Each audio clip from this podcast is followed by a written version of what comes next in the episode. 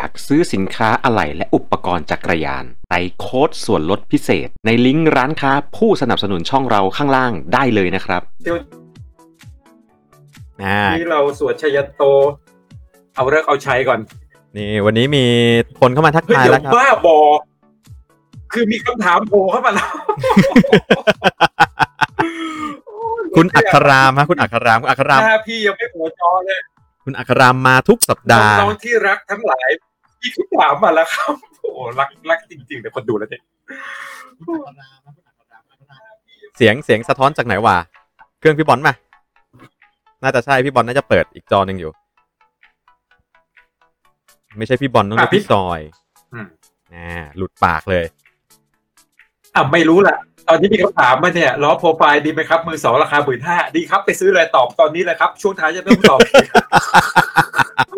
คือวิธีใหม่ในการตอบคำถามมาตอนนี้ลูกสาวอายุ8ขวบกับสูง138ขี่จักรยานพับถ้าจะให้เข้าวงการเสือหมอบควรเริ่มต้นกี่ขวบส่วนสูงเท่าไหร่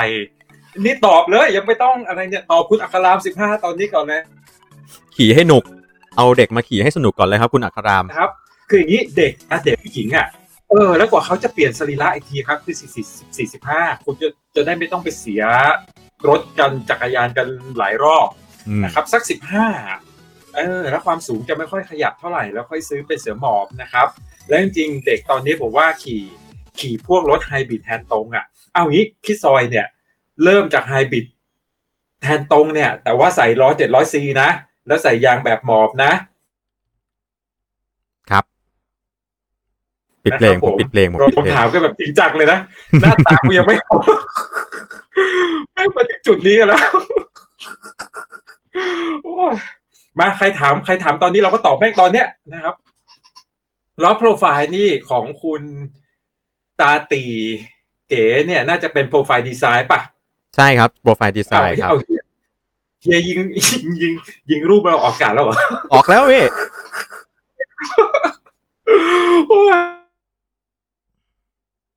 มันว่ะ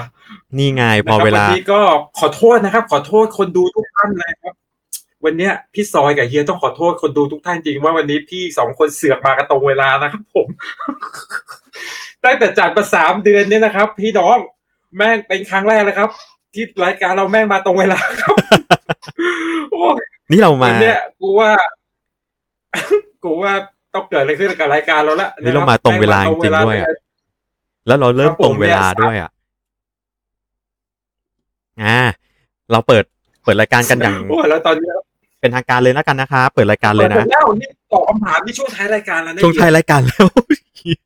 อันนี้ช่วงท้ายรายการแล้วครับผมนี่เดี๋ยวเปิดทักทายนะครับทักทายคนดูจากใน Facebook แล้วก็ใน YouTube เจอกันกับรายการไลฟ์ทุกคืนวันอาทิตย์ประมาณ 3:00 น.นะครับกับฮับสั้นขยันซอยซึ่งก็จะเป็นรายการที่มาเสวนาพูดคุยกันในเรื่องต่างๆของจักรยานตามแบบฉบับของเพื่อนๆมาเล่าให้ฟังกันแล้วกันใครมีคำถามอะไรก็พิมพ์คำถามทิ้งเอาไว้ทั้งใน Facebook แล้วก็ YouTube ก็จะเข้าไปอ่านและเก็บคำถามกันครับแล้ววันนี้มากับหัวเรื่องอะไรครับคุณอัครามนะครับเจอหน้าเนี่ยจะขอกอดแบบบลูทูธสักทีนะครับต้องชื่นใจจริงว่าเรามีคนที่รักเราขนาดนี้นะครับแบบฟังเราทุกสัปดาห์แล้วมาคนแรกนะครับผมก็ไม่น่าเชื่อนะครับเราจัดกันมาเข้าเดือนที่4เนี่ยมีคนที่เป็นแฟนพันธุ์แท้ของเราคือคนเดียวนะครับผมคือคุณอัครามนี่แหละที่ทำให้เราภูมิใจเป็นอย่างยิ่งนะครับแบบรักเรารักจริงแล้วก็มีคนอื่นเนี่ยที่เข้ามานี่คือเกลียดเราหมดนะครับหวังผลประโยชน์จากเราทั้งสิ้นนะครับโอ้ยวันนี้ถามว่าเรื่องอะไรแหมอันนี้น่าจะเป็น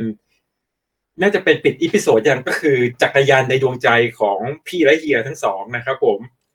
ทีนี้โอ้โหอันนี้เป็นแบบแบรนด์อะไรนะเขาเรียกว่าแบรนด์อินดี้ประจำที่เราเลือกกันมาซึ่งเราเปิดปิกอัพกันมาใช่เปิดซีรีส์นี้เนี่ยพี่ซอยเปิดซีรีส์นี้เป็นลุคเมื่อ 2-3 สัปดาห์ที่แล้วเป็นลุคนะครับใช่โดไม่ล้มนะครับเป็นโดไม่ล้มครับแล้วก็สัปดาห์ที่แล้วเป็น The Rosa นะฮะผมนำเสนอ The Rosa ปีนี้ไม่ใช่ปีนี้สัปดาห์นี้เดี๋ยวมารอดูกันว่าสัปดาห์นี้พี่ซอยจะเอาอะไรมาเราเปิดโดไม่ล้มในสัปดาห์แรกนะครับผมแม่งเป็นแบรนด์ยาดองนะครับอันที่2ก็คือเป็นแบรนด์ของปลากระป๋องนะครับโรซ่าพร้อมแดกนะครับผมเป็นแบรนด์สำเร็จรูปนะครับ แบรนด์วันนี้นะครับเราพาไปตอบสนองรุ่นเรโทรกันนิดนึงนะครับรุ่นลุงป้านะครับเป็นเฟรมของปลีนะครับที่เรียกถือว่าเป็นแม่ของหญิงลีนะครับโอ้แล้วเธอเองจริงวันนี้เดี๋ยวดูก่อนว่ามีคนดูกันกี่คนละ20กว่าคนนะครับก็ทักทายทุกคนนะครับวันนี้พี่อยากเล่าคืออย่างนี้พี่เกริ่นนิดนึงดีกว่าทั้งคนที่ดูเราอยู่ตอนนี้นะครับจะ30คนแล้วดีใจจังเลยแล้วก็เฮียสั้นด้วยคือวันนึงเนี่ยพี่ซอยอยากจะถามคนที่ดูเราอยู่ตอนนี้จังเลยว่าเมื่อครั้งนึงในชีวิตนะครับพี่ซอยมักจะเปรียบจักรยานเหมือนนาเลยครับเมื่อเราเริ่มท่องยุทธจักรนะครับเมื่อเราเริ่มปี้นะครับผมเราเนี่ยเลือกนารีอย่างไรสมัยพี่ซอยสมัยที่ยังเช่าซื้อหรือล่อซื้อนะครับหรือแม้แต่ล่อแล้วไม่ซื้อเนี่ยเรามีวิธีการเลือกนารีแบบล่อซื้อเช่าซื้อนะครับหรือล่ออย่างเดียวแล้วไม่ซื้อเลยเนี่ยอย่างไรกันบ้างนะครับพี่ซอยเอาสมัยที่พี่ซอยเนี่ยแหมเริ่มขี่จักรยานหรือขี่ผู้หญิงใหม่ๆเนี่ยวิธีการล่อซื้อเราจะไม่ค่อยเรื่องมากหรอกสังเกตดูไหมตอนที่หญิงคนแรกตอนที่เราเปิดบริสุทธิ์อะโอ้ยหน้าตาไม่เกี่ยงนะครับผมขอให้ได้เป็นขอให้โดนขอให้ได้เนี่ยเป็นพอแล้วนะครับผมแต่พอเราถึงจุดหนึ่งเมื่อเราผ่านร้อนผ่านหนาวนะครับโชคโชนได้เสียกันมาเยอะเนี่ยบทที่หนูเพื่อนๆจะแต่งเมียเมื่อวันนึงเราจะแต่งเมียนะเราไม่ล่อซื้อละเราไม่เช่าซื้อละเราไม่เป็นเลือกตามตู้เราไม่เป็นเลือกตามข้างถนนเราไม่เป็นเลือกตามมุมเหลือมแล้วนะครับเราจะแต่งเมียแล้วเราจะยกขันหมากแล้วแปลว่าเมียเราเนี่ยเราเสียสินสอดนะสมัยเราล่อซื้อเราเป็นไงครับ 1,000 1,500 นะครับ 2,000 4,000 มีเงินหน่อยโอ้ย 4,000 5,000 ล่อกันตัวท็อปแต่พอเราแต่งเมียเนี่ยเราจะมีค่าสินสอดกันหลักแสนเรากำลังจะพูดถึงจักรยานนะครับสาบานได้นะครับเรากำลังพูดถึงจักรยานเมื่อเราจะพูดถึงจักรยานหลักแสนพี่ซอยเลือกอย่างไรวันนี้ก็เลยจะมาเล่าว่าสุดท้ายเนี่ยวันนี้คือจักรยานคันสุดท้ายเลยที่พี่ซอยครอบครองอยู่ก็คือยี่ห้อพาลีนะครับหรือที่เราเรียกว่าปาลีนะครับ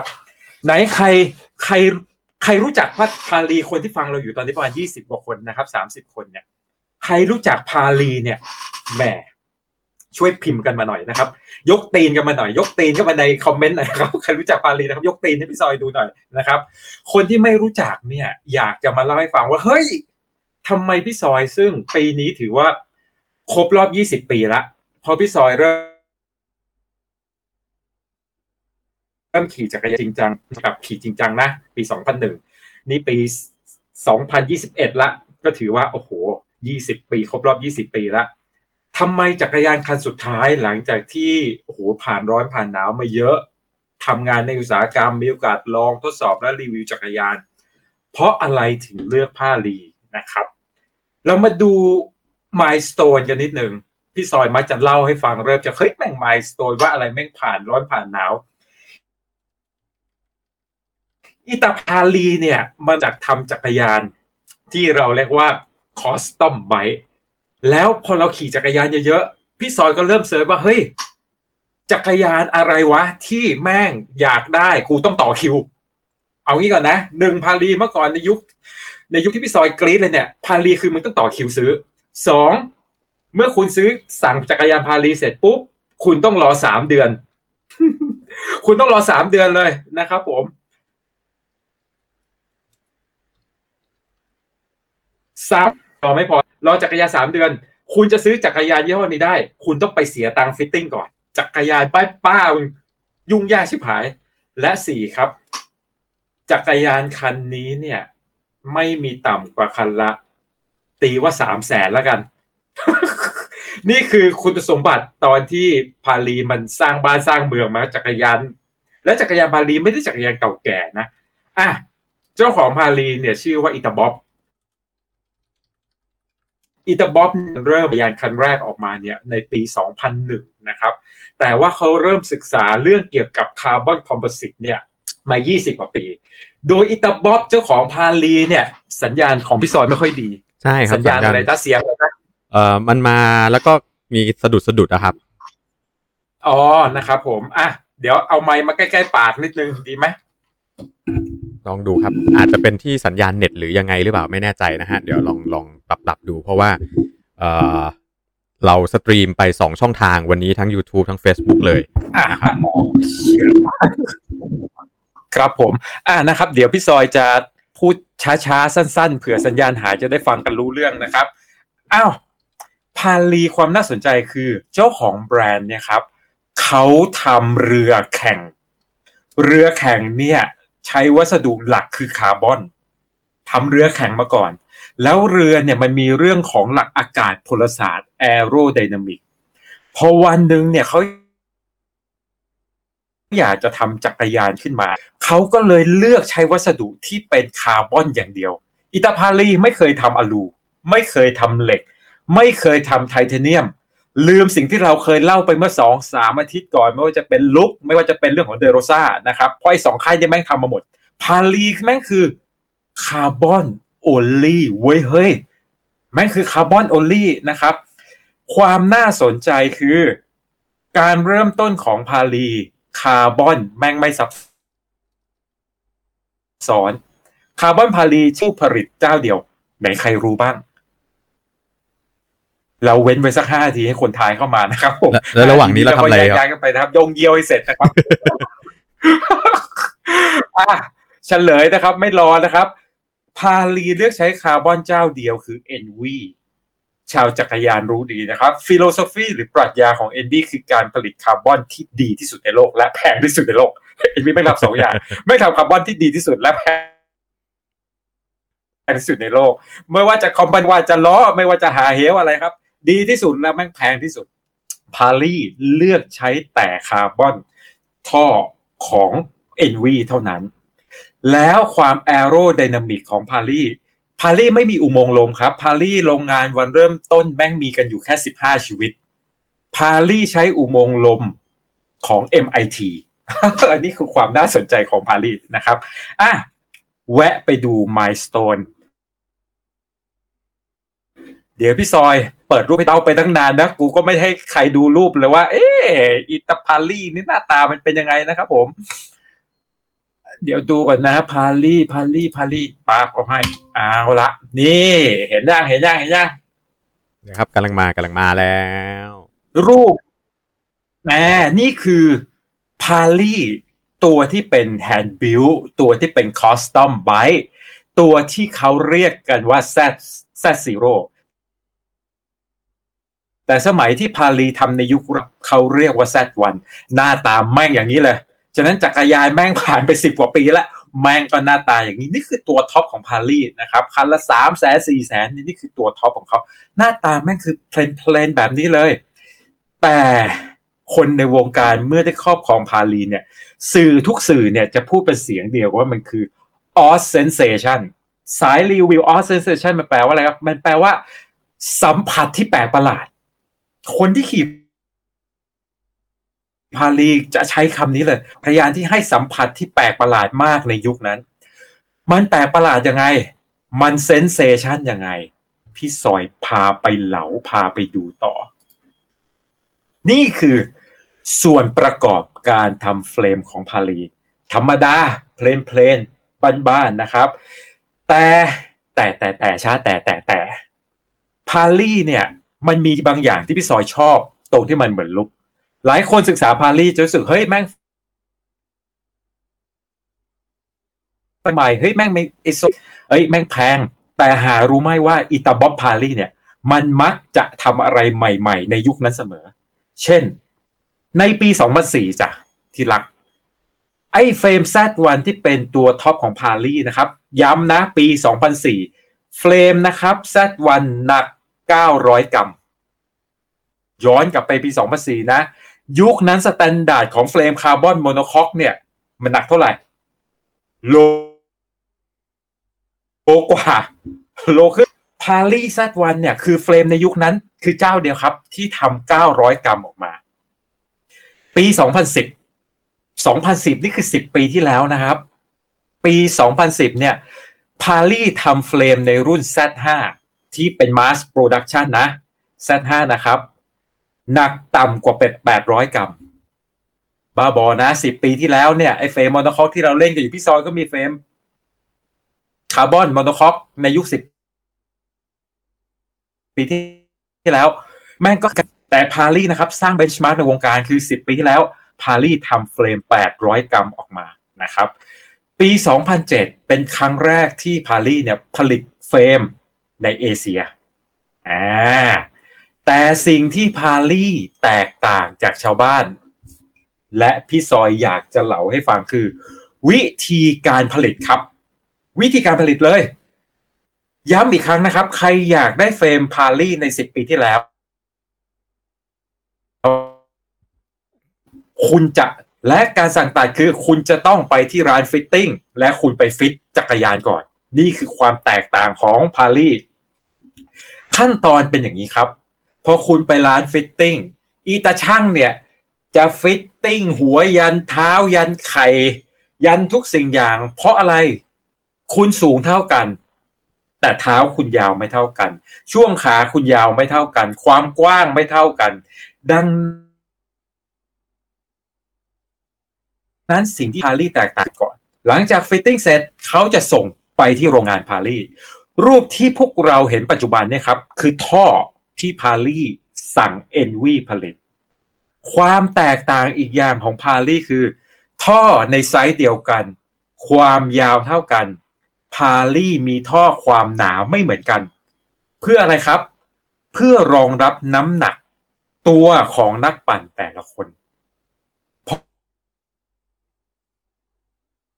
พอคุณส่งรายละเอียดฟิตติ้งเข้าไป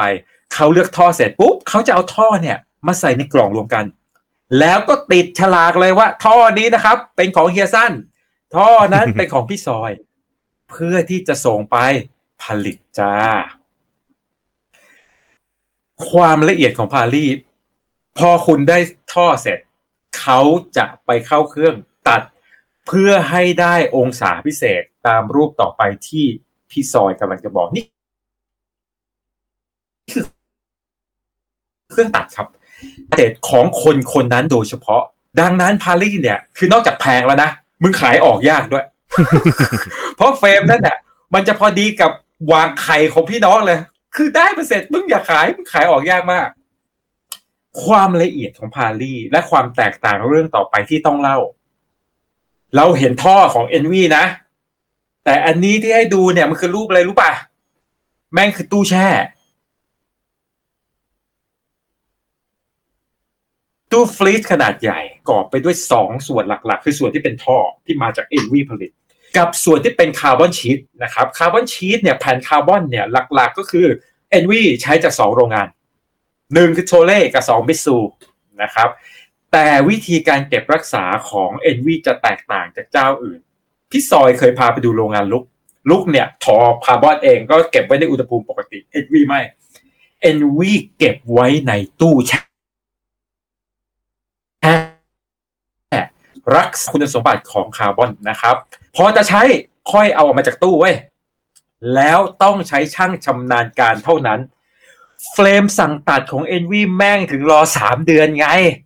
แม่งถึงนานไงนะครับนี่เขาใช้ช่างนะครับช่างฝีมือพันเลย์อัพชั้นคาร์บอนในแต่ละชิ้นส่วน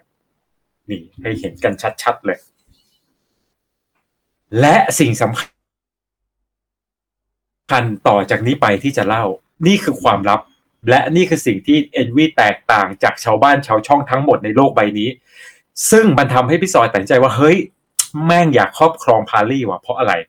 เฟรมคาร์บอนทั่วโลกครับเราต้องเอาไปขึ้นโมไม่ว่าจะเป็นโมโนคอกหรือเป็นเข้าลักแบบคอนาโกหรือเฟรมลุกหรือเฟรมไทม์ที่ยังเข้าลักอยู่คุณก็ต้องเอามันไปขึ้นโมเนี่ยมันก็คือโมที่เราฉีดคาร์บอนเข้า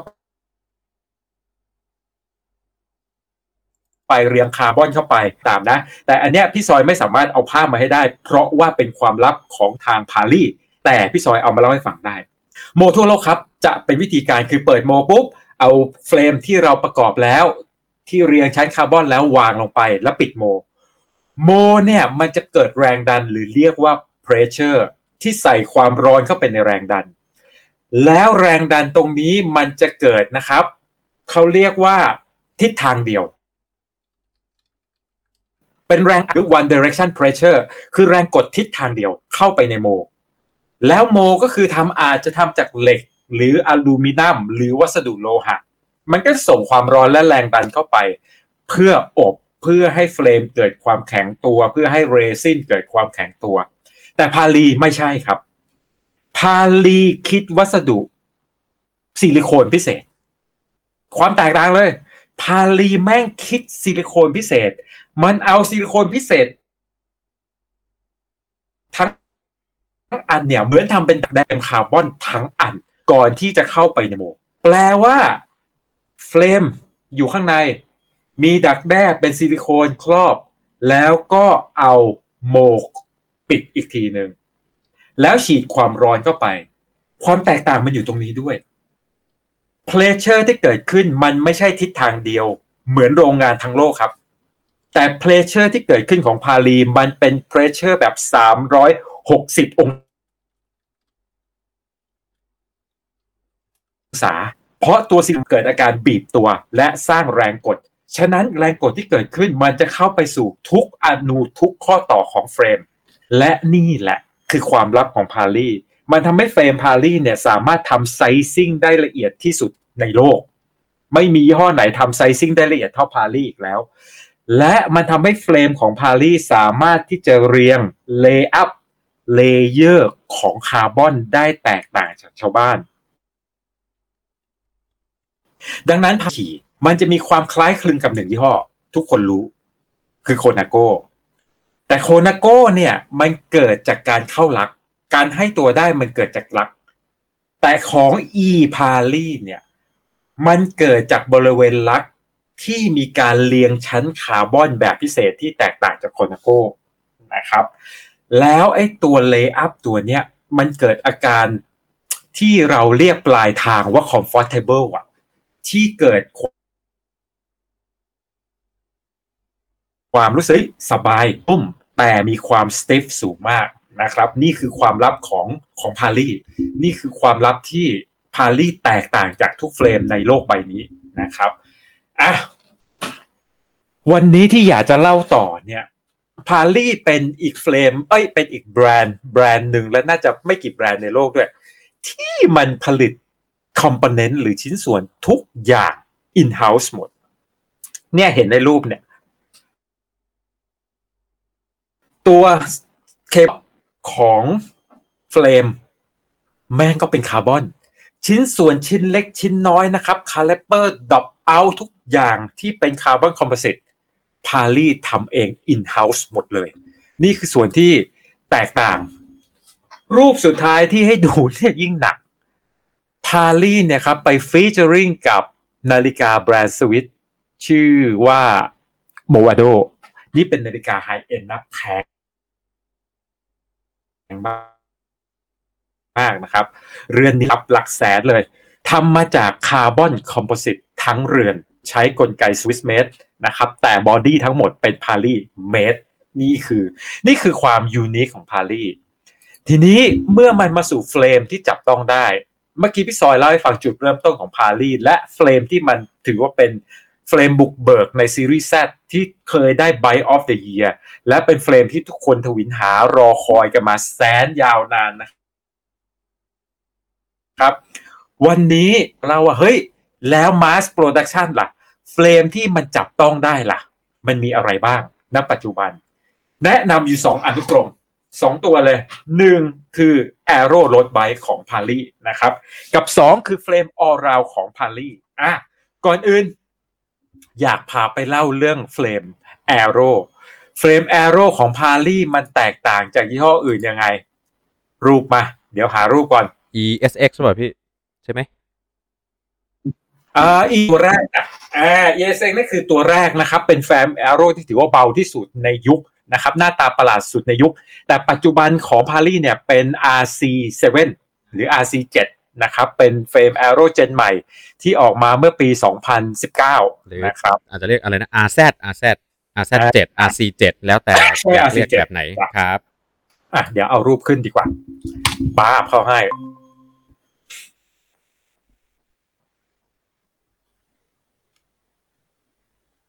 มารูปมาแล้วเพื่อให้ทุกมาไหมมาครับมาอยากให้ทุกคนเห็นภาพนะครับนี่คือภาพทั้งคันเลยเห็นแล้วเราคิดถึงอะไรวะกูว่าแม่งเหมือนแคทยอนแอร์โรดคือหน้าตามันไม่ได้แตกต่างจากเฟรมแอโร่ปัจจุบันนะครับตัวซีสเตย์แม่งก็เหมือนโอ้โหแม่งเหมือนหลายค่ายเลยซิตรงเต็มซิกอะไรแม่งเหมือนหมดเลยเนี่ยตรงซุ้มตรงนี้คล้ายซิสเต็มซิกมากนะฮะแล้วก็ช่วงรอยต่อระหว่างท่อนั่งท่อนอนหลักอานแม่งเหมือนเว้นว่ะ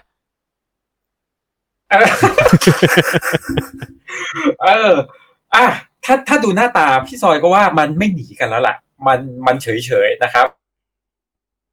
สิ่งที่เราเรียกว่ารายละเอียดเห็นอะไรตรงตะเกียบหน้าตัวเนี่ยจะบอกว่ามันได้โกลอวอร์ดในงานยูโรไบต์นะครับยูโรไบต์ปี2019ครั้งสุดท้ายก่อนเจอโควิดครับผมอันเนี้ยเขาเรียกว่าสปีดเชลมันมีทั้งหน้าและหลังเลยนะครับตัวเนี่ยง่ายๆคือมันลดแดรกนะครับลดแดรกลงไปแล้วพอใส่แล้วทำให้เฟรมแม่งดูล้ำยุคเฟรมแม่งดูมีรายละเอียดซึ่งแตกต่างจากชาวบ้านนะครับนี่คือตัวแรกเลยนะครับผมอันที่สองจากการทดสอบมันเกิดอะไรขึ้นต้องบอกว่า CR7 เนี่ย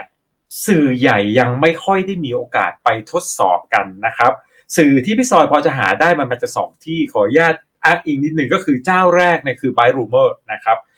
พี่ซอยไม่มีโอกาสได้ครอบครองและไม่มีโอกาสได้ทดสอบต้องขออนุญาตว่าเราเอาที่เขาที่โปรหรือผู้ที่ทดสอบในระดับ Professional เนี่ยเขาทดสอบแล้วเขาเจออะไรสิ่งแรกที่เฟรมแอโร่ของพาลีจากทุกยี่ห้อถ้าเราไปดูเชฟดีๆเชฟท่อของพาลีเนี่ยมันมีรายละเอียดที่แตกต่างนะสังเกตคือเชฟที่อยู่ด้านในที่อยู่เว้าในอะครับมันถูกตัดทอนลงไปอีกทำให้มันแตกต่างจากทุกยี่ห้อพอมันถูกซอยเว้าเข้าไปมันเกิดอะไรขึ้นมันเกิดการลู่ลมในองศาอื่นเฟรมแอโร่ทั่วไปเนี่ยเมื่อเจอลมข้างส่วนใหญ่จะมีปัญหา1กับเจน2หรือแม้แต่เจนปัจจุบันอย่างตัวมาดอน9หรือแม้แต่ตัว System 6 สังเกตว่าท่อด้านข้างมันจะแบนและมันจะหนาแต่ถ้าดูพาลี่จริงๆเนี่ยพาลี่ดูจากท่อด้านข้างนะครับบอดี้ของจักรยานเนี่ยมันเหมือนรถออลราวด์เลยนะนี่คือพี่ซอยซูมให้ดูใกล้ๆมันเหมือนรถออลราวด์สำนักทดสอบอย่าง Byte Rumor เลยบอกเลยว่าเฮ้ยนี่คือเฟรมจักรยานเฟรมแรก Aerobyte เฟรมแรกในโลกที่แม่งไปได้เร็วในทุกไม่มีผลในเรื่องของลมข้างฟีลลิ่งที่2ที่เขาเจอคือเวลาขี่แล้วมันเป็นเฟรมที่แม่งไม่ต้องใช้ความพยายามในการทำความเร็วงงไหมไอ้ศัพท์นี้ก็งงแล้วคือ Aero ที่พี่ซอยจะไม่งงเพราะอะไรยกตัวอย่างเฟรมแอโร่บางยี่ห้อที่เคยสัมผัสเช่นเวนช์เช่นวิลเลียเซนโตเช่นอะไรวะสังเกตว่าเฟรมแอโร่โดยส่วนใหญ่เนี่ยเราต้องใช้ความพยายามในการตั้งความเร็วพอมันตั้งความเร็วจนถึง38 40 45มันจะเริ่มทำงานโดยเฉพาะความเร็ว35มันจะเริ่มทำงานแต่พาลีนะครับการออกตัวการวิ่งการเร่งความเร็วกระชากลากถูมันเหมือนรถออลราวด์ที่ไม่ต้องใช้ความพยายามอันนี้คือความเจ๋งของมัน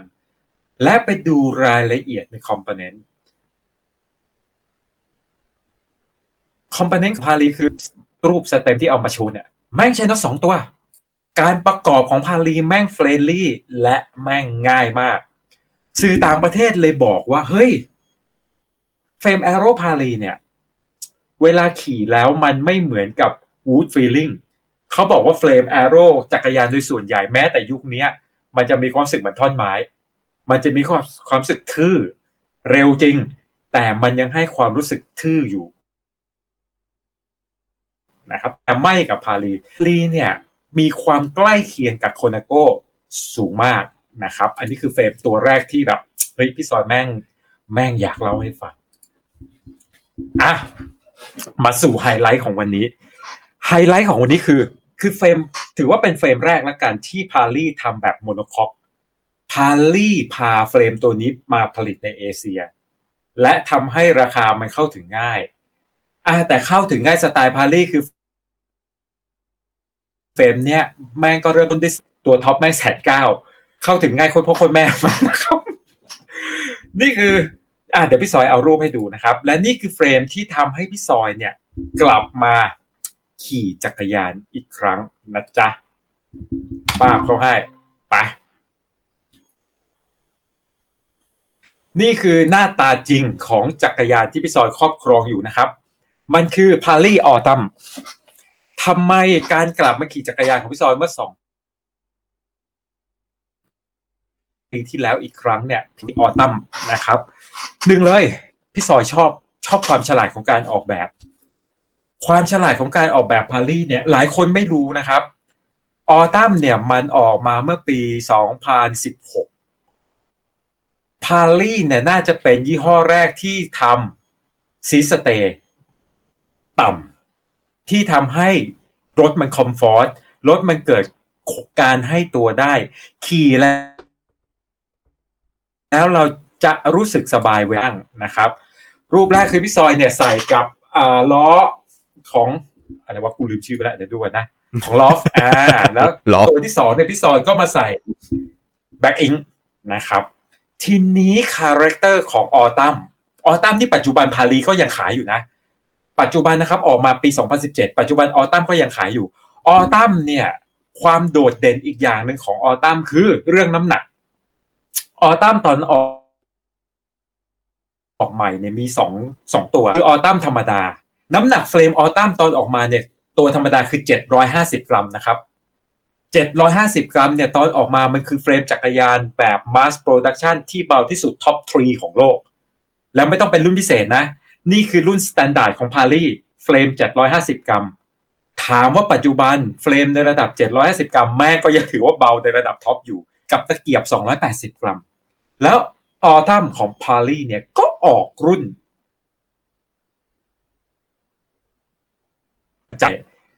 เขาเรียกออตัม R ออตัม R เนี่ยหนักขึ้นครับออตัม R เนี่ย810กรัมในส่วนของเฟรม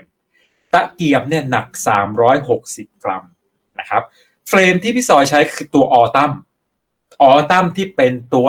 750กรัมนะครับคือตัวท็อปของพาลีอันเนี้ยก็คือค่อนข้างจะเบามากรูปนี้สิ่งที่พี่ซอยอยากให้รู้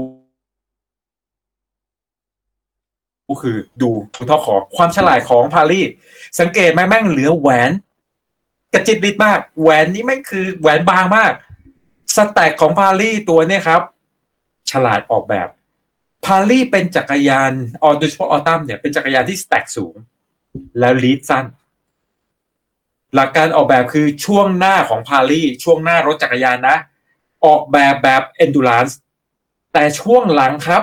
หางหลังของพาลีแม่งออกแบบcompact หางหลังเวลากระทืบแม่งตอบสนองดีมากเวลาขึ้นเขากดแม่งมาดีมากแต่ท่อนหน้าคุณสามารถแต่งซิ่งได้โดยการเอาแหวนออกหมดจักรยานพี่ซอยตอนแต่งก็เอาแหวนออกหมดนะครับนี่คือแม่งไม่รู้แม่งคิดได้ยังไงการออกแบบของมันหางหลังสังเกตนะครับบริเวณตัวซิสเตย์ดรอปจะต่ำแม่งให้ความสบายสุดๆอันนี้คือจักรยานพี่ซอยเองเลยนะครับทั้งประกอบซีซัวใส่ Di2 Dura8 นะครับใส่คอมโพเนนต์ของ NV ทั้งหมดรวมบันไดย้ำนะครับจักรยานคันนี้ประกอบมารวมบันไดเบาะจูน 6.7 โลรวมบันไดนะครับ 6.7 โลดังนั้นคือของ NV เนี่ยไม่ต้องทำอะไรกันมากเลยยัดเข้าไปทำได้ต่ำ7แน่นอนนะครับผมและนี่คือทั้งหมดทั้งสิ้นคือที่มาและมาดูตัวเป็นๆไฮไลท์ของการเล่าเรื่อง Envy วันนี้นะครับไฮไลท์อยู่ตรงนี้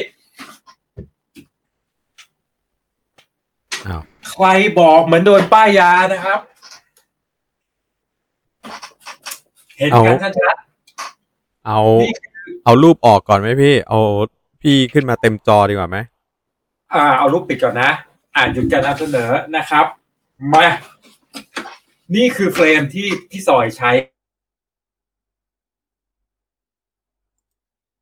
แต่ที่ทำไมเป็นคันแบบนี้นะครับนี่คือเฟรมในรูปตัวเมื่อกี้ตอนนี้พี่ซอยนะครับประกาศขายนะครับผมเฟรมนี้หลายคนสงสัยเฮ้ยทำไมพี่ซอยขายแล้วจะไปไหนต่อเฟรมนี้หลังจากขายเนี่ยพี่ซอยนะครับก็จะไปซื้อเป็นข้าวสารนะครับเป็นปลากระป๋องนะครับผมเป็นกะปิน้ำปลานะครับเอาไว้แดกยอกเอาตรงๆนะพี่ซอยขายกินแล้วฮะทุกวินาทีจะไป RC7 อ๋อไป RC7 เลยเหรอ RC7 นะครับโอ้โหจะรอโควิดหมดแล้วพี่ซอยเนี่ยจะไป RC7 เพราะว่าคือดูสรรพคุณแล้วมันเป็นคือพี่ซอยเนี่ยไม่ได้อินกับ Aero Bike แต่อยากได้ Aero Bike นึกออกมั้ยแต่จะไปงอกอีกคันคือพี่ซอยจะไปดิสเอางี้ก่อน RC7 มันทำแต่ดิสพอจะไปดิสเนี่ยพี่ซอยก็แหมก็ต้องขายของอ่ะนะเพราะนะครับเพราะตอนนี้ก็ไม่มีอาจจะแดกนะครับผมก็คือต้องทั้งชุดอ่ะขายหมดอ่ะฟีลลิ่งสรรพคุณตามที่บอกไปแล้วนะครับตัวนี้เนี่ยที่ Play Bike นะครับไปเสิร์ชดูขายอยู่ 190,000 ตัวนี้ตามสีนี้เป็น Limited นะครับพอพี่ซอยเนี่ยเอาไปทำ Custom Bike ทำสีในเกรดพรีเมียมสุดค่าทำสี 10,000 นะครับค่าทำสีตัวเนี้ย 10,000 นะครับทำสีแบบพรีเมียมรายละเอียดพี่ซอยขายเท่าไหร่วันนี้ใครสนใจหลังไมค์มานะครับพี่ซอยขายปล่อยเฟรมนี้ 50,000 ถ้วนต่อบาทนะเฟรม9นะครับปี2018 50,000 ถ้วน 50,000 คุณได้อะไรอย่าตกใจนะ 50,000 คุณได้หลัก RNV หลัก RNV นะครับคุณได้หลัก RNV 9,000 ซื้อมา 9,000 คุณได้สเต็ม100NV สเต็ม100 NV นะครับ 9,000 คุณได้ขากระติกไลท์เวทแท้นะครับมี Messenger เข้าที่พี่ซอยอ่ะมีคนซื้อเลยเหรอไม่เป็นไรพี่ซอยสั่งแก๊ปไปสั่งแก๊ปไปนึกว่ามีคนนึกว่ามีคนติดต่อเข้ามา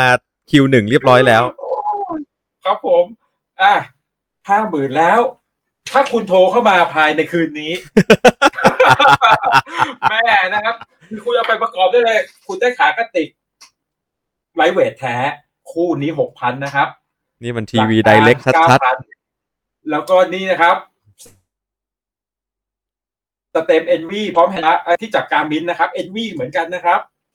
ชุดนี้ก็ 200,000 แล้วครับใครโทรเข้ามาในคืนนี้นะครับแถมเบาะจูนไปเลยครับเบาะจูนตัวนี้ไทคัลเลอร์เบาะจูนตัวนี้ไปละ10,000นะครับ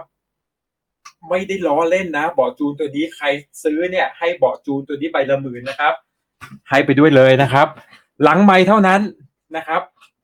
ตำหนิมีนิดหน่อยมีรอยโซ่ตกติดต่อไงครับพี่ใครอยากได้นะครับเรียกแก๊ปคนดูเนี่ยอยากได้ทำไงดีคนดูอยากได้เหรอจ๊ะคนดูอยากได้เนี่ยเข้ามา Facebook พี่ซอยนะครับเดี๋ยวเราพิมพ์ไว้ในคอมเมนต์ให้นะครับ Facebook พี่ซอยนะครับหรือเอางี้มั้ยทักเข้ามาใน Inbox Cycling Hub ก็ได้แล้วเดี๋ยวผมส่งวาร์ปต่อไปหาพี่ซอยให้ว่าถ้าใครอยากจะซื้ออันนี้ไปตกลงกันเองแต่ราคานี้แหละใช่มั้ยก็คือ 50,000 บาทใช่แต่ 50,000 ขออนุญาตไม่ลดแล้วนะครับเพราะว่าก็อย่างที่บอกพี่ซอยให้ความเป็นไฮเอ็นทุกอย่าง 50,000 บาทเนี่ยบ้าแล้วคอมโพเนนต์ถ้าคุณไปซื้อตอนนี้ขากระติกบวกหลัก RNV บวกสเต็ม NV บวกเบาะจูนคุณก็เตรียมเงินกับ 40,000 บาทแล้วนะครับ 30,000 น่ะคุณโดนแน่นอนนะครับแล้วคุณได้ของ 50,000 บาทเท่ากับเฟรมแม่งเหลือไม่เท่าไหร่เลยนะเฟรมเหลือประมาณ 30,000 นะครับทุกอย่างสภาพคูณบ้าเฟรม 30,000 ถือว่าซื้อเฟรม 50,000 แล้วแถมของไปดีกว่านะครับเดี๋ยวเราว่ากันนะครับผมก็คือออตั้มนะฮะเรามาถึงจุดนี้ครับเราจัดรายการไปแล้วก็ขายของแรงไปด้วยก็เรียกว่าพิษโควิดมันแรงก็ใ ใครอยากจะช่วยอุดหนุนพี่ซอยก็มาติดต่อเข้าไปเลยครับเราก็จริงๆก็ถือว่าถูกนะถูก 50,000 บาทของท่านเนี่ยจะทำให้พี่ซอยได้ไปต่อนะครับซื้อกะปิน้ำปลานะครับผม ทุกวันนี้เมียให้ใช้วันละ200นะครับผม อยากได้อะไรต้องขายต่อเฮ้ยกูจะบอกว่า มีคนติดต่อเข้ามาแล้วเว้ย โอ้โหเยี่ยมเฮ้ยผมว่านะโลกไหนเดียวแล้วกันเฮ้ยแล้วคนที่ติดต่อเข้ามาเนี่ยคือคนที่เคยคุยกับพี่ซอยลืมบอกเรื่องไซส์49ครับผมคนสูงควรจะสูงประมาณ167ถึง172 65พอได้นะ65แต่ต้องไปเปลี่ยนสเต็มหน่อยใช่เพราะว่าลีสมันสั้นจาก MV มันโอ้ใช่แล้วสแต็กแม่งสูงอีกแล้วลีสแม่งเสือกสั้นอีกแม่งฟิตติ้งลดง่ายครับผมว่านะอีกหน่อยเราเปิดนี่ดีกว่าครับผมเดี๋ยวว่ากันในรายการอ่ะเฮ้ยวันนี้จบรายการเราเปิดช่วงนี้ดีกว่าพี่ซอยช่วงให้ทางบ้านเนี่ยกดเข้ามาขายของทุกคนต้องเปิดกล้องมาขายของเว้ย เราเป็นสื่อกลางเฮ้ยไม่เอาอย่างนั้นเราไม่ค่อยได้อะไรใครอยากขายเนี่ยส่งของมาให้เราดีกว่าแล้วเราขายให้แล้วเราแดกคอมมิชชั่นเพราะเชื่อว่าคงไม่มีใครเนี่ยเราเลือกสินค้าเนี่ยได้ถึงพริกถึงขิงนะครับเพราะเมื่อกี้มีคนบอกมาแล้วนะให้ช่วยเล่าประวัติจักรยานสต็อกให้หน่อยสต็อกผมเฮ้ยตัวเองขี่สต็อกนะครับแต่ประวัติสต็อกอ๋อผมยังไม่ได้เอาลงผมได้สัมภาษณ์สต็อกเอาไว้ตั้งแต่สัก2ปีที่แล้วที่มาคูสต็อกมาที่ไทยนะครับเดี๋ยวขอไปค้นฟุตเทจก่อนเพราะว่าตอนนั้นเนี่ยคือแอบรู้สึกว่าแบบคนอาจจะไม่ได้สนใจหรือเปล่าอะไรอย่างเงี้ยก็เลยยังไม่ได้ตัดมาลงแล้วมันต้องใส่ซับไตเติลใส่อะไรเยอะไงเดี๋ยวทำมาลงให้เคยสัมภาษณ์มาคูสต็อกตั้งแต่เริ่มต้นที่แบบเขาเริ่มทำเลยอ่ะนั่งคุยกันอยู่ที่พังงาจำได้ครับเดี๋ยวตัดมาลงให้มีคนเรียกร้องมาครับเราเข้าช่วงถามตอบเลยไหมครับวันนี้